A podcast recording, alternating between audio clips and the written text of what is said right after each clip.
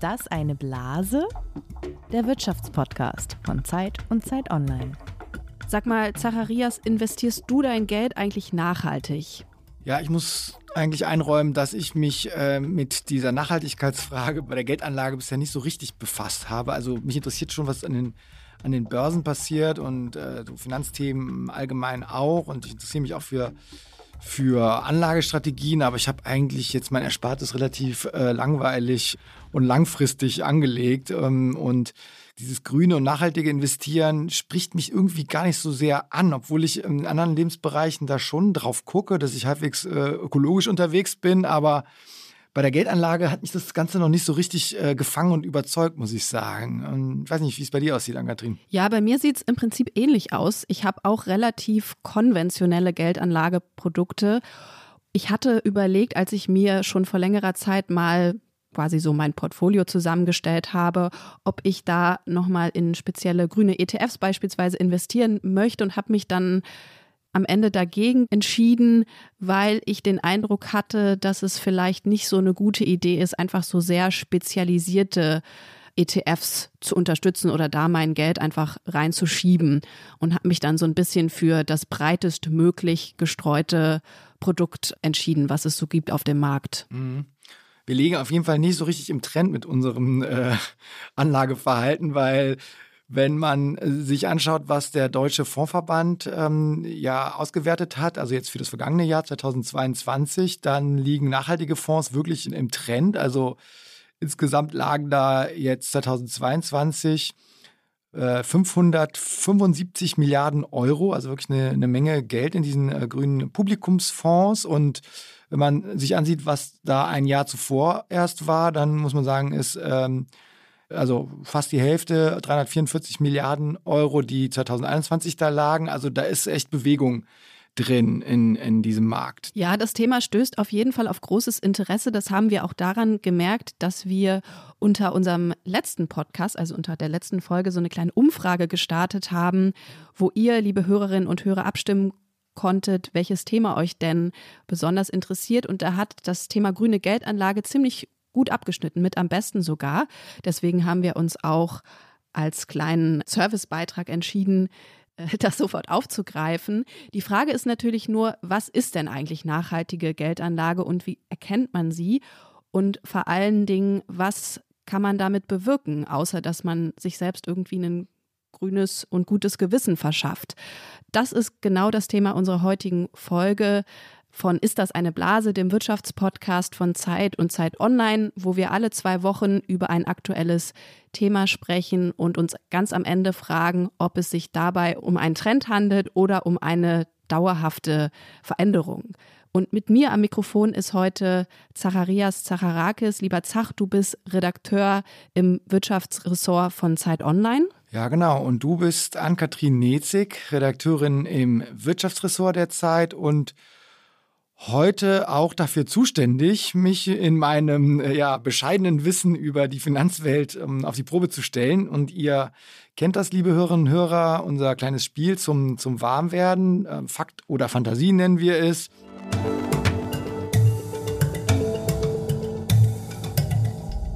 Also Ann-Kathrin wird gleich zwei oder mehrere Behauptungen aufstellen und mich abprüfen und gucken, was ich denn als wahr oder falsch entlarve. Und ich ärgere mich ein bisschen, weil in der äh, letzten Folge, als ihr mit ähm, über Gewerkschaften und Tarifkonflikte gesprochen habt, da wusste ich, dass die, ähm, die erste Gewerkschaft in Belgien gegründet wurde und Jens wusste es nicht. Und ah, habe ich gedacht, wäre ich doch nur dran gewesen. Okay, aber jetzt hast du auf jeden Fall zwei neue Chancen, dich zu beweisen. Ich würde sagen, wir legen gleich los, oder? Ja, gerne. Bin bereit. Okay, also ich habe zwei Behauptungen mitgebracht und ich hoffe, dass die jetzt nicht zu voraussetzungsreich sind, weil wir jetzt ja noch gar nicht so richtig in das Thema eingestiegen sind. Aber du bist ja auch so ein bisschen unser Finanzmarktexperte, deswegen bin ich da eigentlich ziemlich optimistisch. Naja, Experte für alles, ja. okay, also es gibt ja grundsätzlich auf dem Finanzmarkt verschiedene Player. Einmal natürlich einfach Unternehmen, und dann gibt es ja noch den Staat und immer mehr Staaten legen tatsächlich grüne Anleihen auf, sogenannte Green Bonds. Und jetzt kommt die Behauptung, Island hat sich 2020 dazu verpflichtet, ausschließlich grüne Anleihen auszugeben, die dann beispielsweise dazu dienen sollen, Wasserkraft- oder Windkraftprojekte zu finanzieren oder auch Radwege und den öffentlichen Nahverkehr und sozusagen die grüne Transformation Islands nochmal zu beschleunigen. Wahr oder falsch? Also ich bin mir nicht sicher, ob ich davon schon mal gehört habe. Irgendwas, irgendwie kommt mir das auf jeden Fall bekannt vor.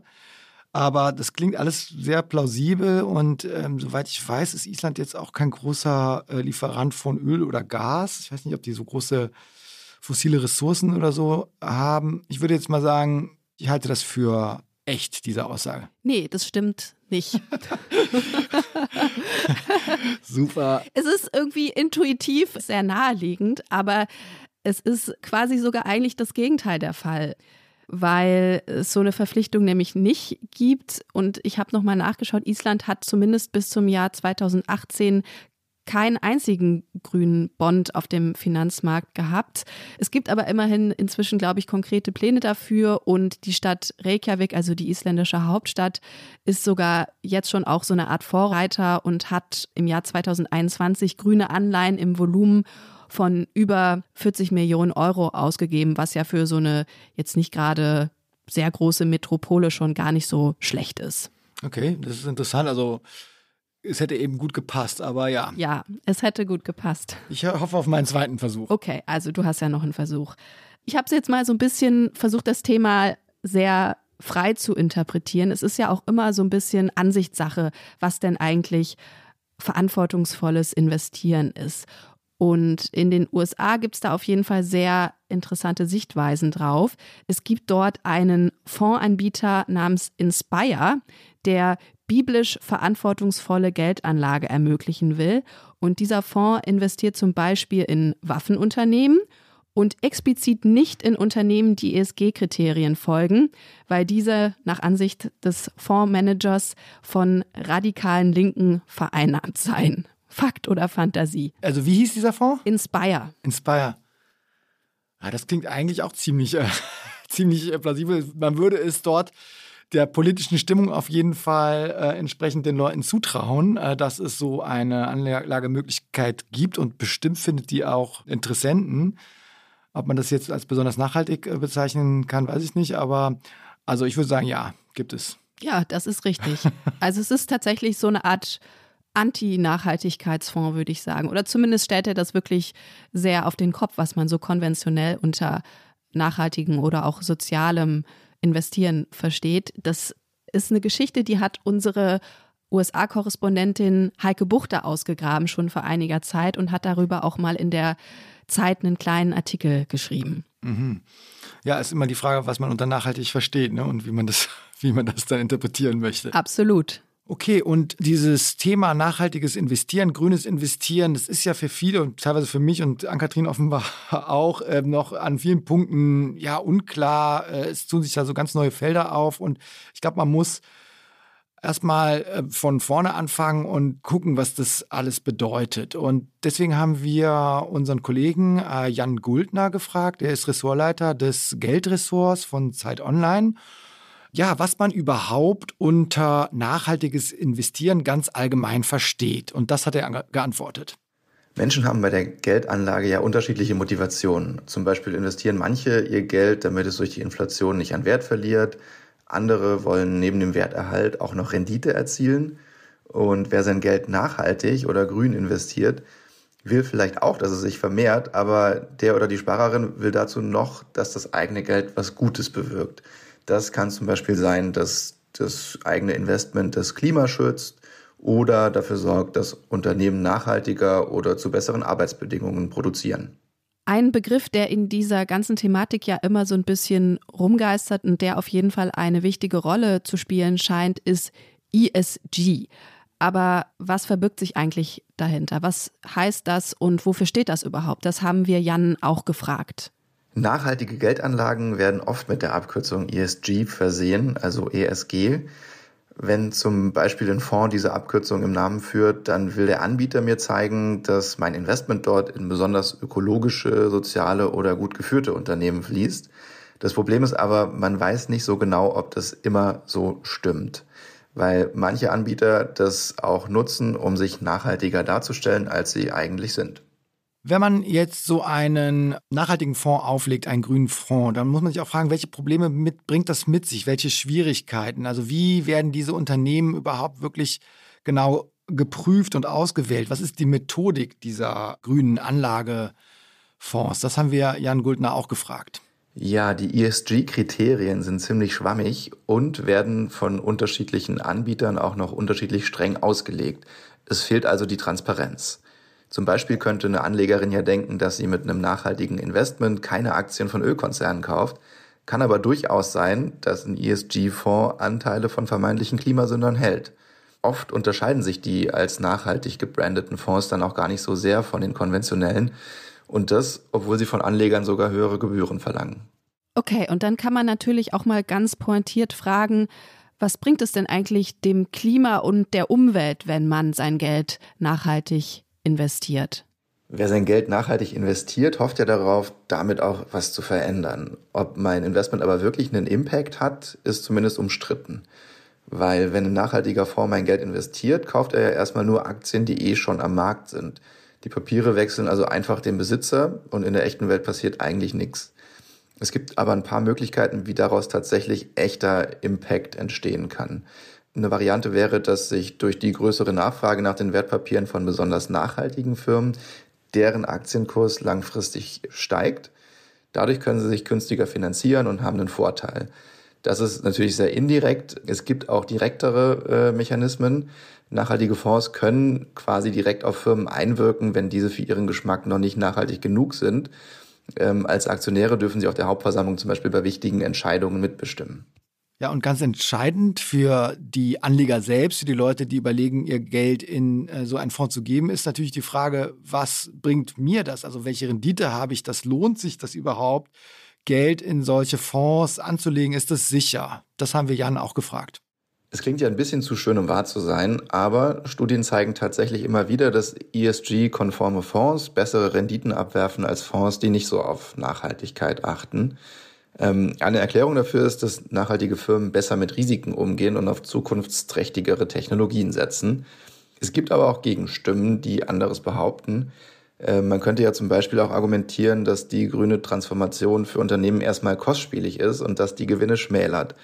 Und das würde sich dann auch eher negativ auf den jeweiligen Aktienkurs auswirken.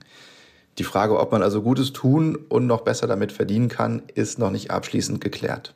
So, das war doch jetzt schon mal ein ganz guter Deep Dive von Jan, um uns dieses Thema ein bisschen näher zu bringen. Und jetzt steigen wir noch mal ein bisschen deeper ein. Wir haben auch diese Woche einen Gast eingeladen, mit dem wir gleich sprechen werden. Und zwar ist das Inas Nureldin.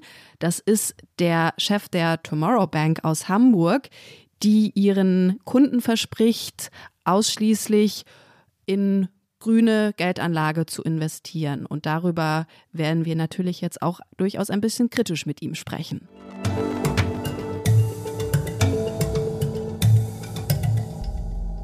Wir haben heute einen Gast eingeladen, der sich schon länger aus, ja, muss man sagen, geschäftlicher Perspektive mit dem Thema äh, Nachhaltigkeit auseinandersetzt. Sein erstes größeres Projekt in dem Bereich war das Unternehmen Muddy Boots, das ähm, ja Transparenz in Wertschöpfungsketten, Lieferketten der Lebensmittelindustrie, der Lebensmittelbranche bringen sollte. Und äh, mit einem Team in Kairo, Deutschland und England, soweit ich weiß, wollte er Kleinbauern äh, helfen, mit den Händlern international besser sich zu vernetzen. Und vor ungefähr sechs Jahren aber, also im Jahr 2017, hat er dann die Tomorrow Bank gegründet, die mit dem Slogan wirbt, ganz einfach nachhaltig investieren zu können. Oder auch das mobile Banking auf ein grünes Konto, wie es heißt, miteinander zu verbinden.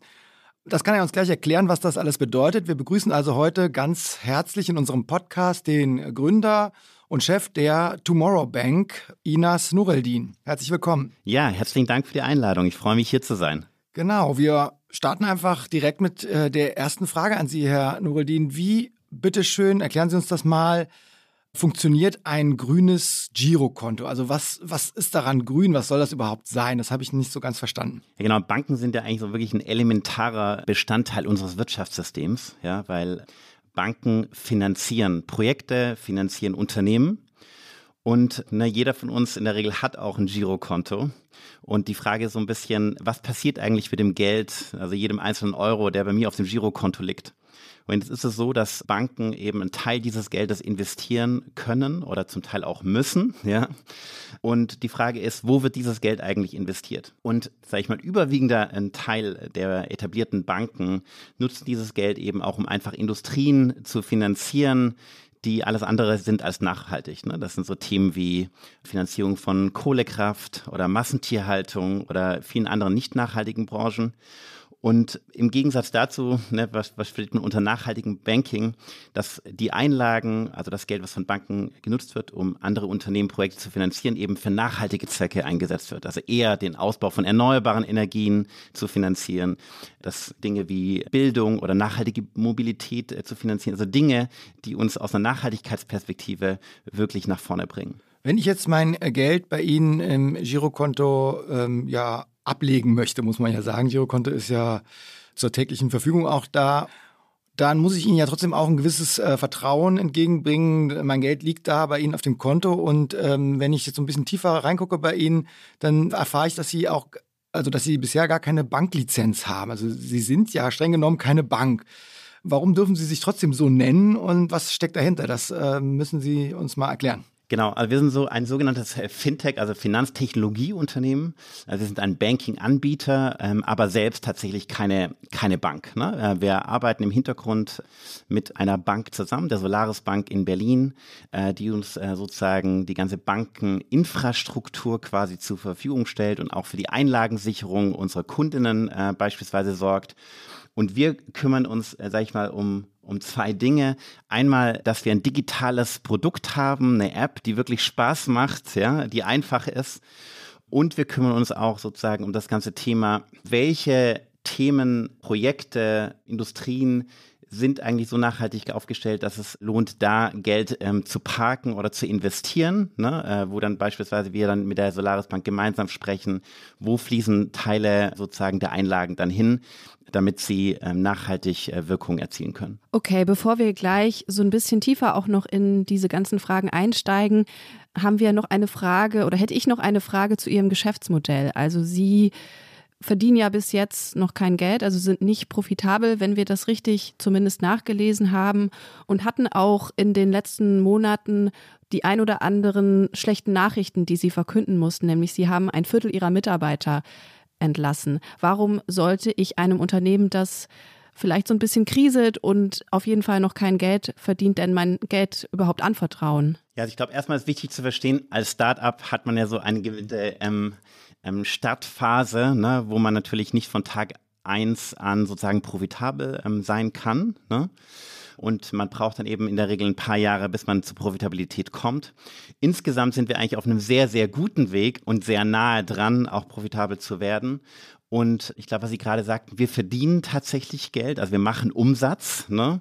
Aktuell ist natürlich das Verhältnis sozusagen jetzt gerade auch in der Vergangenheit so gewesen, dass wir hauptsächlich investiert haben und äh, deshalb sozusagen noch nicht beim Break-Even angekommen sind. Aber wir haben vor allem, sage ich mal, im, im letzten Jahr einen relativ starken Weg eingeschlagen, um zu sagen, wir möchten so schnell wie möglich zur Profitabilität kommen und auch den Weg dahin verkürzen. Und ein Auslöser war natürlich auch, dass die gesamtwirtschaftliche Situation sich natürlich auch dramatisch einfach global verändert hat. Ne? Und das haben wir auch zur Kenntnis genommen und haben das sozusagen als Anreiz für uns auch genommen, zu sagen, wir müssen noch schneller zur Profitabilität äh, kommen. Und das hatte sozusagen auch als Folge, dass wir gesagt haben, wir müssen auch kostentechnisch nochmal uns straffer aufstellen und das hatte eben zur Folge, dass wir auch einen Teil unserer Mitarbeitenden tatsächlich auch entlassen mussten, um eben noch schneller zur Profitabilität äh, zu kommen. Aber nochmal zurückzukommen zur Frage Vertrauen.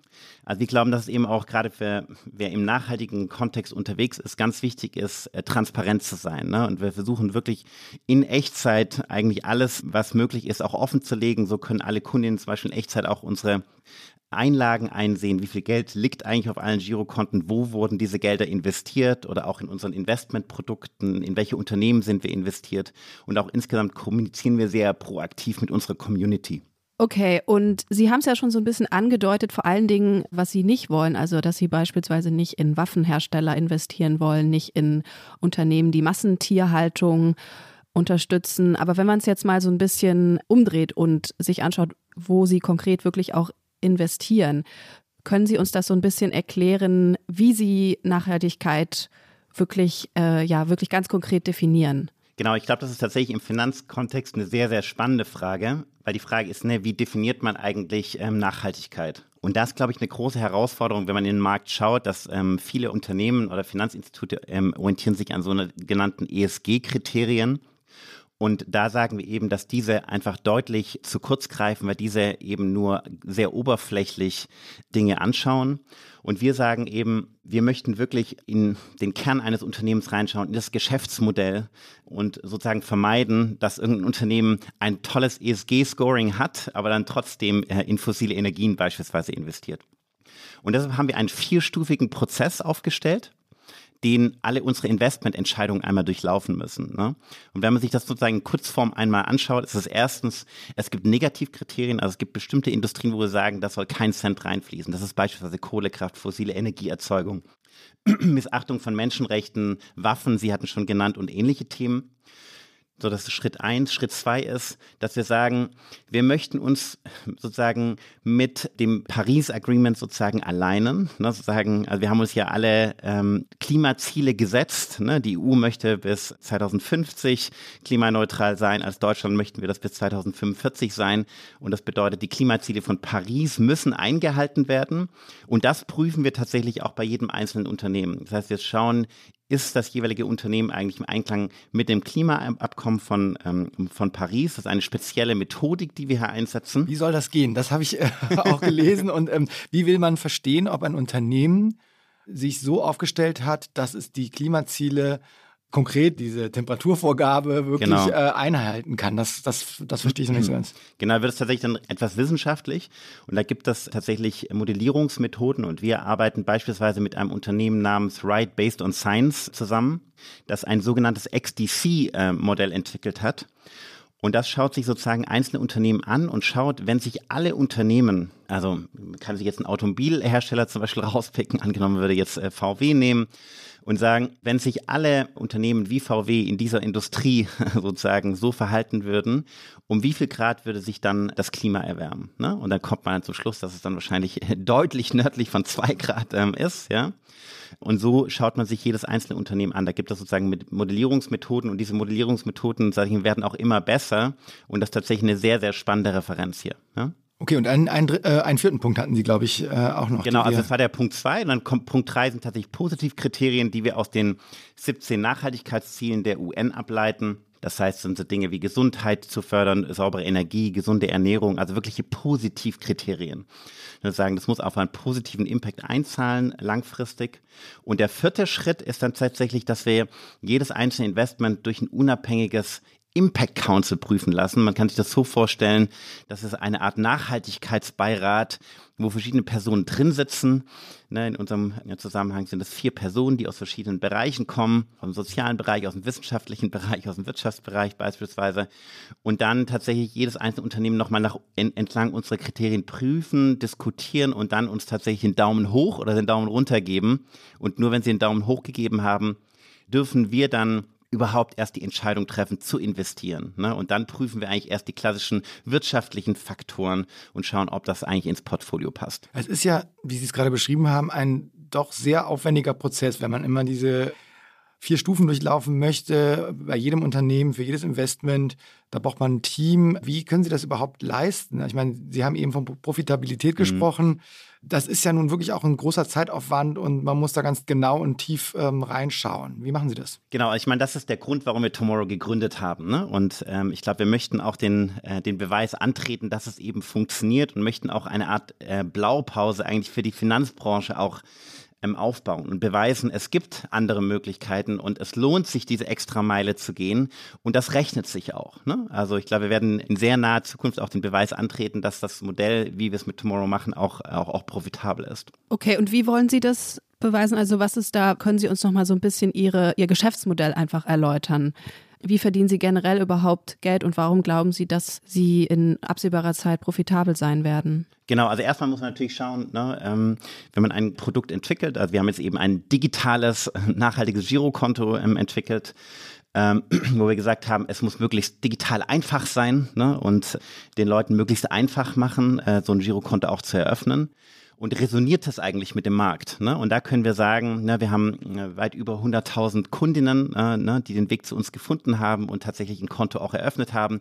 Das heißt, das funktioniert, ne, also den sogenannten Product Market Fit, wie man ihn sozusagen im Startup-Kontext bezeichnet, den haben wir wirklich gefunden und bedeutet, ne, dass wir da weiter drauf aufbauen können. Na, das ist sozusagen der, der erste Punkt. Ich glaube, da konnten wir bereits schon äh, zeigen, dass das funktioniert. Wir haben eine sehr eingeschworene Community, ne, mit der wir sehr ähm, eng zusammenarbeiten. Also unsere Kundinnen und Kunden, mit denen arbeiten wir sehr eng auch an der Produktentwicklung zusammen. Welches Feature soll als nächstes entwickelt werden? Und unsere Community glaubt auch sehr stark in uns hat und ähm, unter anderem auch in unterschiedlichen Crowd-Investments sich tatsächlich auch an Tomorrow mit, mit beteiligt. Ne, und ich glaube, wir werden jetzt als nächsten Schritt eben unter Beweis stellen, dass das eben auch profitabel sein kann. Und Sie fragten genau, wie verdienen wir eigentlich Geld? Also einmal haben wir Kontoführungsgebühren, ne, die reichen von ab drei Euro angefangen, gehen bis 15 Euro. Das ist sozusagen eigentlich so die größte Säule, wie wir Geld verdienen. Dann gibt es natürlich einen Teil, wie wir Geld verdienen mit den Einlagen der Kunden. Und dann haben wir natürlich weiterführende Produkte, ne, die wir zunehmend einführen. Und eines der, glaube ich, der größten Neueinführungen war tatsächlich, dass wir auch ein Geldanlageprodukt, also den Tomorrow Better Future Stocks Aktienfonds, also einen wirklich nachhaltigen Aktienfonds eingeführt haben, wo wir natürlich auch Geld mit verdienen. Ne? Okay, bevor wir darüber gleich sprechen, das ist ja schon auch sehr interessant, finde ich, habe ich noch mal eine kurze Frage zu dem klassischen Girokonto. Also Sie sagten ja mhm. über 100 100.000 Kunden und wenn wir da die neuesten Zahlen haben, haben diese 100.000 oder über 100.000 Kunden so ungefähr 400 Millionen Euro bei Ihnen deponiert quasi. Und mhm. davon sind 150 oder 140 so Pi mal Daumen von Ihnen in nachhaltige Projekte einfach investiert worden oder in nachhaltige Unternehmen. Das ist ja dann doch eine große Differenz. Was ist denn mit den anderen 250 Millionen passiert? Genau, ich glaube, sozusagen, da ist nochmal wichtig, sozusagen eine Bank zu verstehen. Ne? Ähm, ich glaube, als, als Bank ist ja ganz wichtig, eigentlich jederzeit in der Lage zu sein, sozusagen, wenn, wenn jemand kommen möchte und Geld abheben möchte, dass man diesen Verpflichtungen nachkommen kann. Ne? Und deshalb kann man als Bank natürlich nur bedingt auch die Einlagen investieren und auch in, in sehr risikoarme oder risikolose Bereiche investieren. Und wir haben uns eben äh, sozusagen als Ziel gesetzt, mindestens 30 Prozent unserer Einlagen eben so zu investieren. Der Rest, der liegt sozusagen bei der Deutschen Bundesbank. Ne? Und äh, sozusagen auch eine Art Liquiditätsreserve, ne? um, um jederzeit sozusagen auch äh, großer Mengen an Bargeldabhebungen auch nachkommen, äh, nachkommen zu können. Ne? Und darüber hinaus, glaube ich, nochmal ganz wichtig zu verstehen, dass die Einlagen natürlich nicht der einzige Nachhaltigkeitshebel sind, sondern beispielsweise nutzen wir auch die sogenannte also Interchange-Fee, die bei jeder Kartenzahlung ähm, anfällt. Das, da nutzen wir einen Teil der Gebühren, die uns zukommt bei jeder Kartenzahlung und investieren das direkt beispielsweise in ein Renaturierungsprojekt äh, in Südafrika, wo wir ganz aktiv sozusagen brachliegendes Grasland, also ehemalige Graslandfläche Weidelandfläche äh, sozusagen wieder renaturieren. Ne? Also das ist sozusagen auch eben nochmal eine zusätzliche Impact-Säule, die wir ganz, ganz aktiv sozusagen nach vorne treiben. Und dann äh, gibt es eben noch das ganze Thema Geldanlage, also Investments, die Kundinnen machen. Und da sind wir sozusagen nicht an die Einlagen, an die Girokonten, Einlagen sozusagen gebunden, ne? weil jeder Euro sozusagen, der in einen Investmentfonds investiert wird, der darf dann tatsächlich auch zu 100 Prozent investiert werden. Okay, also dieser neue Aktienfonds, den Sie aufgelegt haben, den haben Sie ja gerade schon erwähnt. Ich glaube, seit November gibt es den. Wie funktioniert der genau und was für eine Rendite erhoffen Sie sich und versprechen auch Ihren Kunden? Also zunächst einmal genau, es ist ein, ist ein Aktienfonds. Ja, das heißt, der ist global diversifiziert. Das heißt, wir versuchen eben möglichst international zu investieren in verschiedene Branchen, in verschiedene Länder, um eben auch ein ausgewogenes Risikoverhältnis sozusagen her, her, herzustellen. Und dann investiert er eben ne, aus unserer Perspektive in die nachhaltigsten Unternehmen weltweit. Ne? Und ich glaube, das ist eben ganz wichtig. Ich ähm, hatte eben vorhin diesen Auswahlprozess sozusagen genannt und da schaffen es halt eben wirklich nur die Unternehmen eben rein, die aus unserer Perspektive eben wirklich nachhaltig sind. Also landen dann eher dann eben Unternehmen wie ne, erneuerbare Energieunternehmen äh, drin oder auch eben ein, ein Fahrradhersteller eben und kein Öl- oder Gasunternehmen, ne? als, als, als Kontrast. Ne? Das ist sozusagen ganz, ganz, ganz wichtig.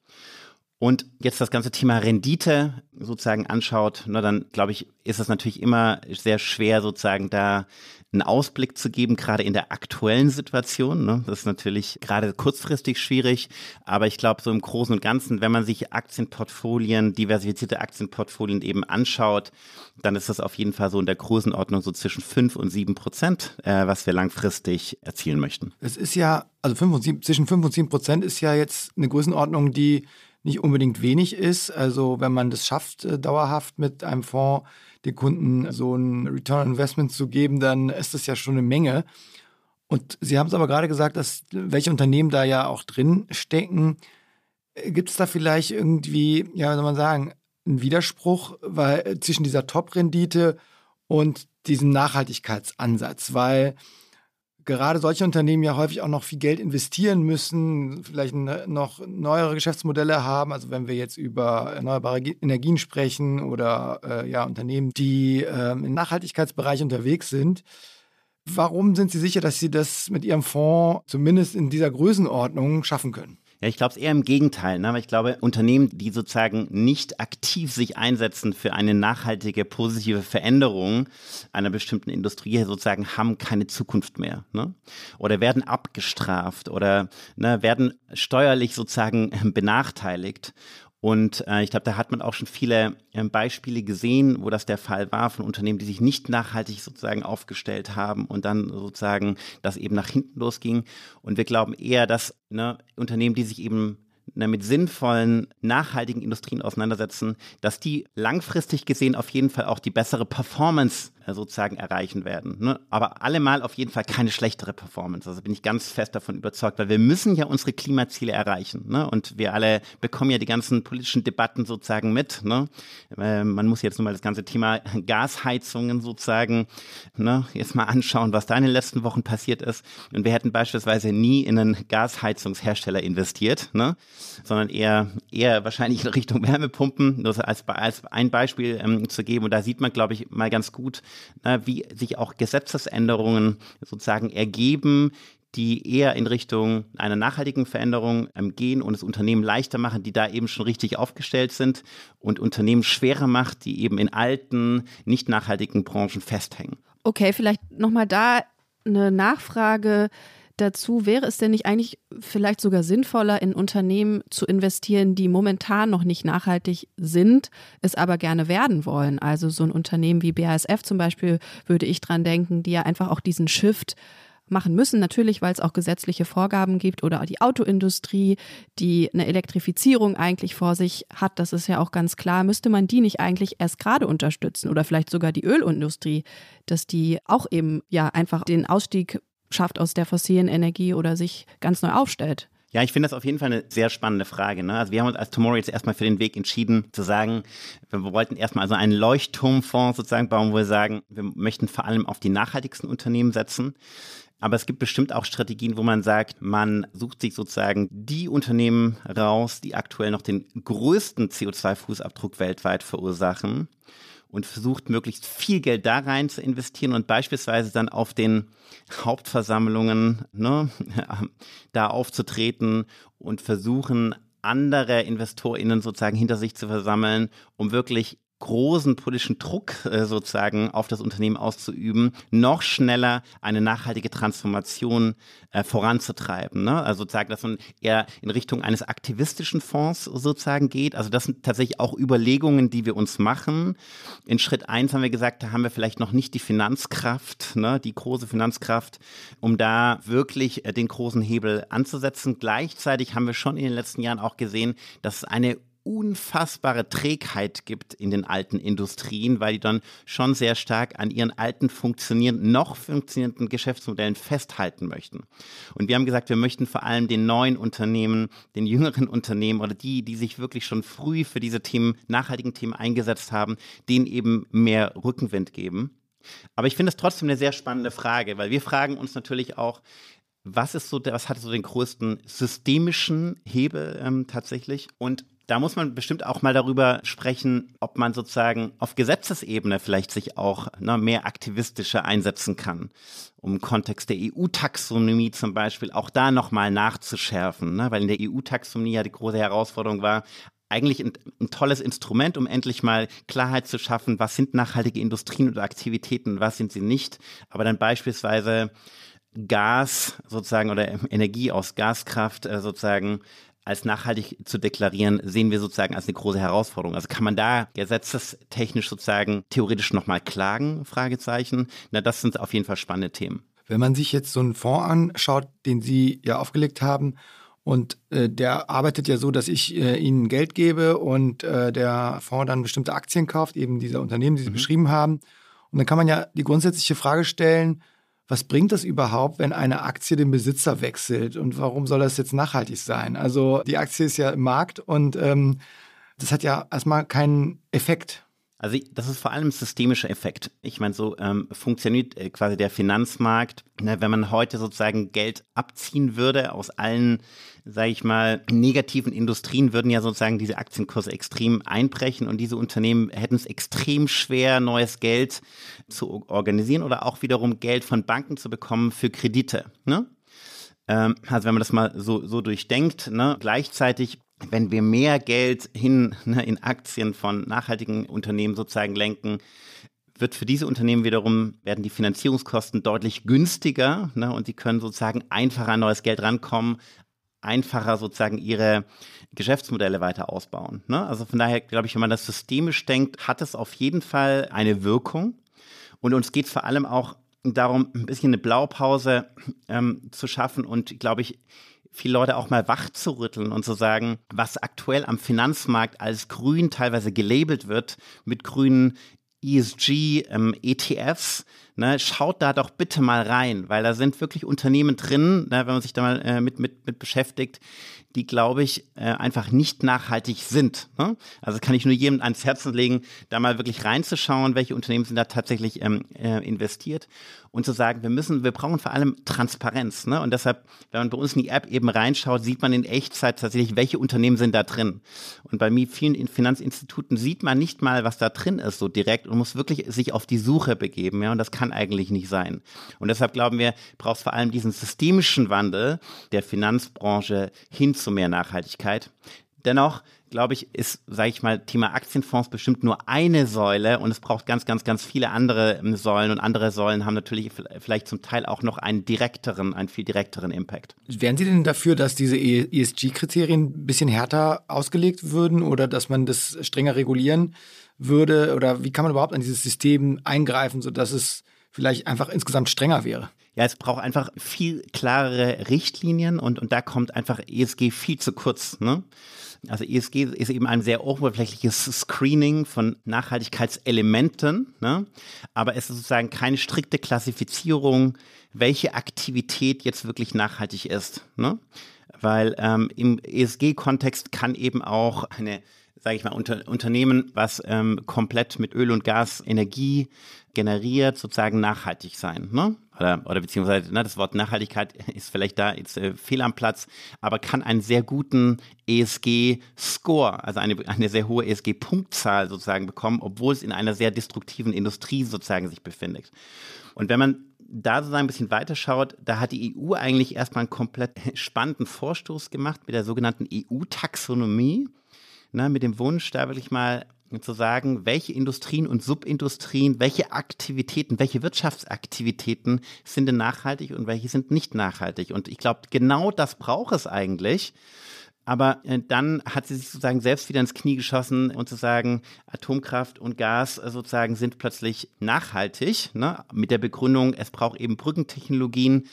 Aber das ist einfach so, dass das Aussenden von sogenannten Mixed Signals, was, was sehr destruktiv ist und einfach letztendlich, glaube ich, auch eine Art Orientierungslosigkeit, ne, auch gerade für Kundinnen auch wieder mündet. Sind denn Kernenergieunternehmen in ihren Produkten irgendwie drin oder schließen Sie das aus? Nein, wir schließen das aus. Ja? Also ich weiß, es ist sehr, sehr umstrittene ähm, Debatte an der Stelle, aber wir haben das ausgeschlossen tatsächlich, ja. Okay, und glauben Sie, dass das ESG-System reformierbar ist oder sollte man das vielleicht aussortieren und andere Regeln finden, so wie die, Sie das ja auch machen? Genau, also ESG kann man für den Screening-Prozess nutzen. Das ist bestimmt ein spannendes Instrument, um mal auf ein Unternehmen drauf zu schauen, ne? um auch mal zu schauen, ob es da sogenannte Governance-Team gibt, ne? also gerade in Richtung Korruption etc. Ne? Aber um wirklich sich hin zur Nachhaltigkeit zu orientieren, was ist nachhaltig, was ist nicht, soll das lieber aussortiert werden meines Erachtens und man eher auf eine ganz klare Taxonomie setzen, so wie sie eigentlich im Kern mal angedacht war von der EU-Taxonomie. Vielleicht ein, ein ganz grundsätzlicher Punkt zum Schluss, würde ich so langsam äh, sagen. Sie setzen ja mit Ihrer Strategie so ein bisschen auf den, den Herdeneffekt, also den, äh, den klassischen Finanzmarkteffekt, dass äh, immer mehr Leute sich entscheiden und sagen, okay, ich möchte nachhaltig investieren und sozusagen den, der fossilen Industrie das Geld entziehen. Aber man kann ja auch viel direkter denken und sagen, Warum nehme ich nicht einfach mein Geld und lege das bei einem grünen Startup an? Oder ich ähm, kaufe eine Photovoltaikanlage oder ich ähm, pflanze ein Stück Wald oder, oder gebe einem Unternehmen Geld, das äh, Wald anpflanzt. Das ist doch viel unmittelbarer, viel direkter und ich kann sehen, was mit meinem Geld passiert. Warum sollte man nicht einfach das machen? Also ich glaube, das sollte man auf jeden Fall auch machen. Ne? Also ich glaube, wer die Chance hat, auf seinem Hausdach äh, eine PV-Anlage zu investieren, ähm, ähm, der sollte das auf jeden Fall tun. Ne? Und das hat natürlich einen direkten, äh, großen, großen Impact und ich habe einen direkten Bezug dazu und das spart, spart vielleicht auch noch die, die Stromkosten, also ein total sinnvolles Investment. Aber wenn wir über Geldanlage natürlich sprechen, dann geht es natürlich immer auch um die Frage von Risiko. Ne? Also ich möchte morgen wieder an mein Geld ran ne? und ich möchte vielleicht auch im Alter davon leben. Ne? Und wenn wir das Beispiel der PV-Anlage auf dem Dach nehmen, die kann ich morgen eben nicht wieder verkaufen. Ne? Sie ist da fest drauf. Und ähm, genau ist es so auch mit einem mit Waldinvestment. Ne? Das, äh, das bekomme ich, wenn ich jetzt morgen eine große Finanznot habe und doch kurzfristig eben mal Geld brauche, dann komme ich auch da nicht ran. Ne? Das ist das erste Problem. Also wie liquide sind eigentlich diese Investments? Und das zweite Thema ist so ein bisschen die Risikodiversifizierung. Also was passiert, wenn ausgerechnet mein Waldstück jetzt abbrennt? Ne? Aus welchem Grund auch immer. Ne? Viel, äh, zunehmend Trockenheit etc., Klimaherausforderungen eben. Was ist dann eigentlich? Das heißt, es braucht eine Risikodiversifizierung. Ne? Und dazu braucht es eben Finanzprodukte, ne, um zu sagen, hey, jemand kümmert sich darum, dass das wirklich ein sinnvolles, diversifiziertes sozusagen Investment ist. Ne, und ich glaube, das ist sozusagen die Rolle der Banken. Ne? Dann noch eine vielleicht allerletzte Frage. Es geht ja bei dem Thema Geldanlage, finde ich zumindest auch immer ganz stark um Psychologie. Mich würde interessieren, was Sie glauben oder was Sie vielleicht sogar wissen über Ihre Kunden, wie viele von denen sich wirklich ganz explizit Ihre Produkte anschauen und da sich sozusagen ganz tief auch eingraben in das, was Sie ja veröffentlichen und wie vielen geht es vor allen Dingen um ein gutes Gefühl, dass Sie Ihr Geld eben einfach grün anlegen. Also ich glaube, das Gefühl ist natürlich immer sehr, sehr wichtig, ne? ein gutes Gefühl zu haben und aber gleichzeitig auch ein großes Vertrauen. Ne? Also ich möchte letztendlich ne, einer Marke, einem Unternehmen eigentlich vertrauen. Und ich glaube, dieses Vertrauen muss man natürlich erstmal aufbauen. Ne? Und das funktioniert, glaube ich, nur gerade im Nachhaltigkeitskontext über extreme maximale Transparenz. Ne? Da ich sagen kann, ich kann, wenn ich es möchte, jederzeit im Detail eben nachschauen, auch wenn ich vielleicht als Einzelperson vielleicht auch gar nicht die Zeit habe, ne, den Fonds jetzt zu 100 Prozent auseinanderzunehmen. Ich glaube, es gibt immer eine ganz kleine Gruppe an Leuten, die macht das tatsächlich. Ne? Die nimmt so ein Finanzprodukt auseinander. Das sind vielleicht dann die ein, zwei Prozent. Aber es ist eben möglich, das zu tun, äh, beispielsweise bei uns. Ne? Also wir setzen da sozusagen keine Mauer davor. Ne? Und ich glaube, das schafft dann eben das Vertrauen, äh, weil ich weiß, alle Welt kann das tun, wenn sie es möchte. Ich muss nur in die App reinschauen. Und deshalb vertrauen uns, glaube ich, sehr viele Leute an der Stelle, auch wenn sie vielleicht nicht in der überwiegenden Mehrheit absolute Finanznerds sind und da reinschauen, aber es gibt immer die kritische Masse, die das tut und die kann das bei uns. Okay, das finde ich eine sehr interessante Dynamik, die Sie da beschrieben haben. Und ich glaube, damit sind wir am Ende des Interviews und bedanken uns sehr herzlich bei Ihnen. Vielen Dank Ihnen. Ja, auch vielen Dank. Tschüss. Tschüss.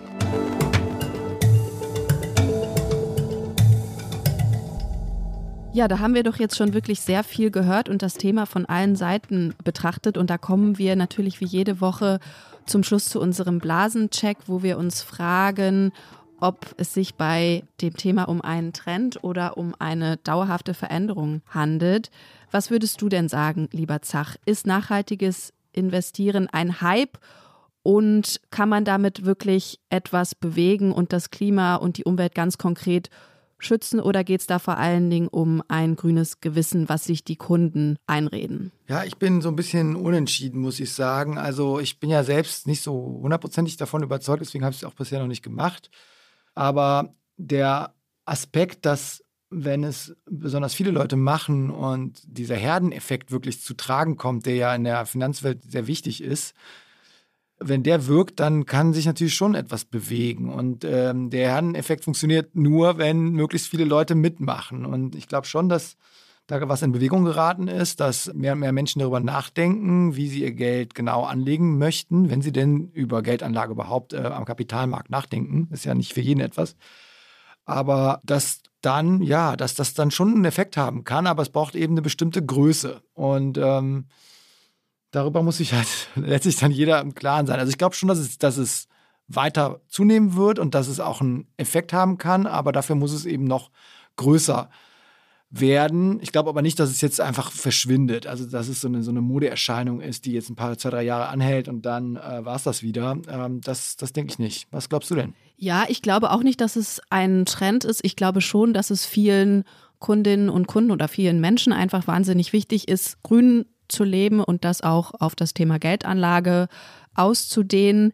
Wo ich aber so ein bisschen skeptisch bin, ist beim Thema Greenwashing. Also ich glaube, dass viele dieser Geldanlageprodukte auf den zweiten Blick dann doch nicht ganz das halten, was sie auch versprechen. Und ich könnte mir schon auch vorstellen, dass es da in den nächsten Jahren noch weitere Enthüllungen gibt, wie es ja beispielsweise bei der DWS, also der Fondsgesellschaft der Deutschen Bank, der Fall war, wo sich auch herausgestellt hat oder wo es zumindest konkrete Vorwürfe gab, dass die grünen Geldanlageprodukte nicht so grün sind, wie sie vielleicht den Anschein erweckten. Also dass es da noch weitere Skandale einfach gibt oder zumindest so einen Bereinigungsprozess, wo sich dann am Ende die Spreu vom Weizen auch trennen wird. Ja, das heißt, wir müssen ein bisschen abwarten und gucken, wie sich äh, die Lage entwickelt. Wahrscheinlich wird es keinen großen Knall geben, äh, dieser womöglich, äh, weiß nicht, ob man es Blase nennen möchte, aber Genau, und auch ihr, liebe Hörerinnen und Hörer, könnt uns äh, eure Meinungen, Anregungen zu, zu, diesem, zu dieser Frage, zu diesem Thema gerne immer schicken, auch natürlich Lob und Kritik. Ihr schreibt uns am besten an unsere schöne Adresse blase.zeit.de und Genau, wir sind jetzt so langsam zum Ende gekommen und würden uns gerne bedanken wollen, wie immer bei unseren äh, Producerinnen von ähm, den Pool Artists, bei Charlotte und Maria und bei Munja und Ole vom Podcast-Team von Zeit Online. Und euch, lieben Hörerinnen und Hörer, natürlich auch vielen Dank fürs Zuhören. Genau, und wenn ihr jetzt noch ein bisschen dran bleibt, dann hört ihr wie immer unser Tierorakel.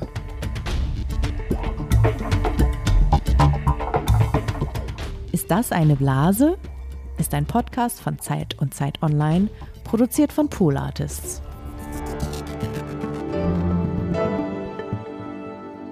Guten Morgen von der Hamburger Außenalster. Es ist ein wunderschöner sonniger Tag mit blauem Himmel. Und die Enten sind auch schon wieder am Start, wenn auch ein bisschen schläfrig heute, habe ich das Gefühl. Die schwimmen gerade noch im Wasser rum und wissen, glaube ich, noch nicht so richtig, was sie mit dem Tag anfangen wollen. Aber jetzt sollen sie erstmal eine Frage beantworten zur Zukunft der grünen Geldanlage in Deutschland und dazu, wie viel Vertrauen die Deutschen denn in diese sehr spezielle Form der Geldanlage haben werden. Einmal zur Erinnerung, der Marktanteil von Anlageprodukten mit Umwelt- und Sozialnutzen lag laut dem Umweltbundesamt im Jahr 2022 in Deutschland bei 9,4 Prozent. Und jetzt würde ich gerne von den Enten wissen, wo er denn Ende 2024, also in ungefähr ein, dreiviertel Jahren liegen wird. Es gibt drei Möglichkeiten. Einmal unter 10 Prozent, also mehr oder weniger stagnierend. Dann einmal zwischen 10 und 15 Prozent, was glaube ich so eine relativ lineare Fortschreibung eigentlich der bisherigen Entwicklung auch wäre in den letzten Jahren und dann einmal über 15 Prozent, also ziemlich rasant ansteigend. Und ich werde jetzt, wie auch beim letzten Mal, ein bisschen Futter hier auslegen. Apfelstücke habe ich wieder mitgebracht und dann schauen wir mal, wie die Enten sich entscheiden. So, das Futter ist ausgelegt und jetzt sind die Enten auch schon deutlich aktiver geworden als gerade noch. Und mal schauen, ob sie sich jetzt hier auch in Richtung des Futters bewegen. Ja, das sieht ganz gut aus. So, hier liegt aber noch mehr, ihr Lieben. Das müsst ihr euch jetzt einmal schnappen. Eine Ente kommt schon sehr selbstbewusst angewatschelt. Ein paar Tauben sind heute auch noch dabei. Die zählen mit. Ah, und da kommt ein ein Plässhuhn, sehr selbstbewusst stolziert. Ja, das Plässhuhn guckt schon, aber traut sich noch nicht ganz.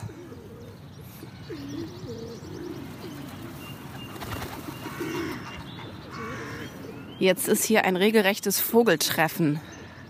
Okay, jetzt kommen einmal von rechts die Tauben und eine Möwe ist auch noch dabei. Oh, ein paar süße Küken auch noch. Hier die Gänse, die haben schon kleine Küken. Das ist ja wirklich wahnsinnig niedlich. Die watscheln jetzt hier in Richtung Teich, aber interessieren sich nicht für das Futter. Uh, die Gänse sind auf jeden Fall sehr aggressiv. Die wollen, glaube ich, ihre kleinen Küken schützen. Ja, da kommt jetzt eine Ente und pickt etwas vom rechten Apfelhaufen.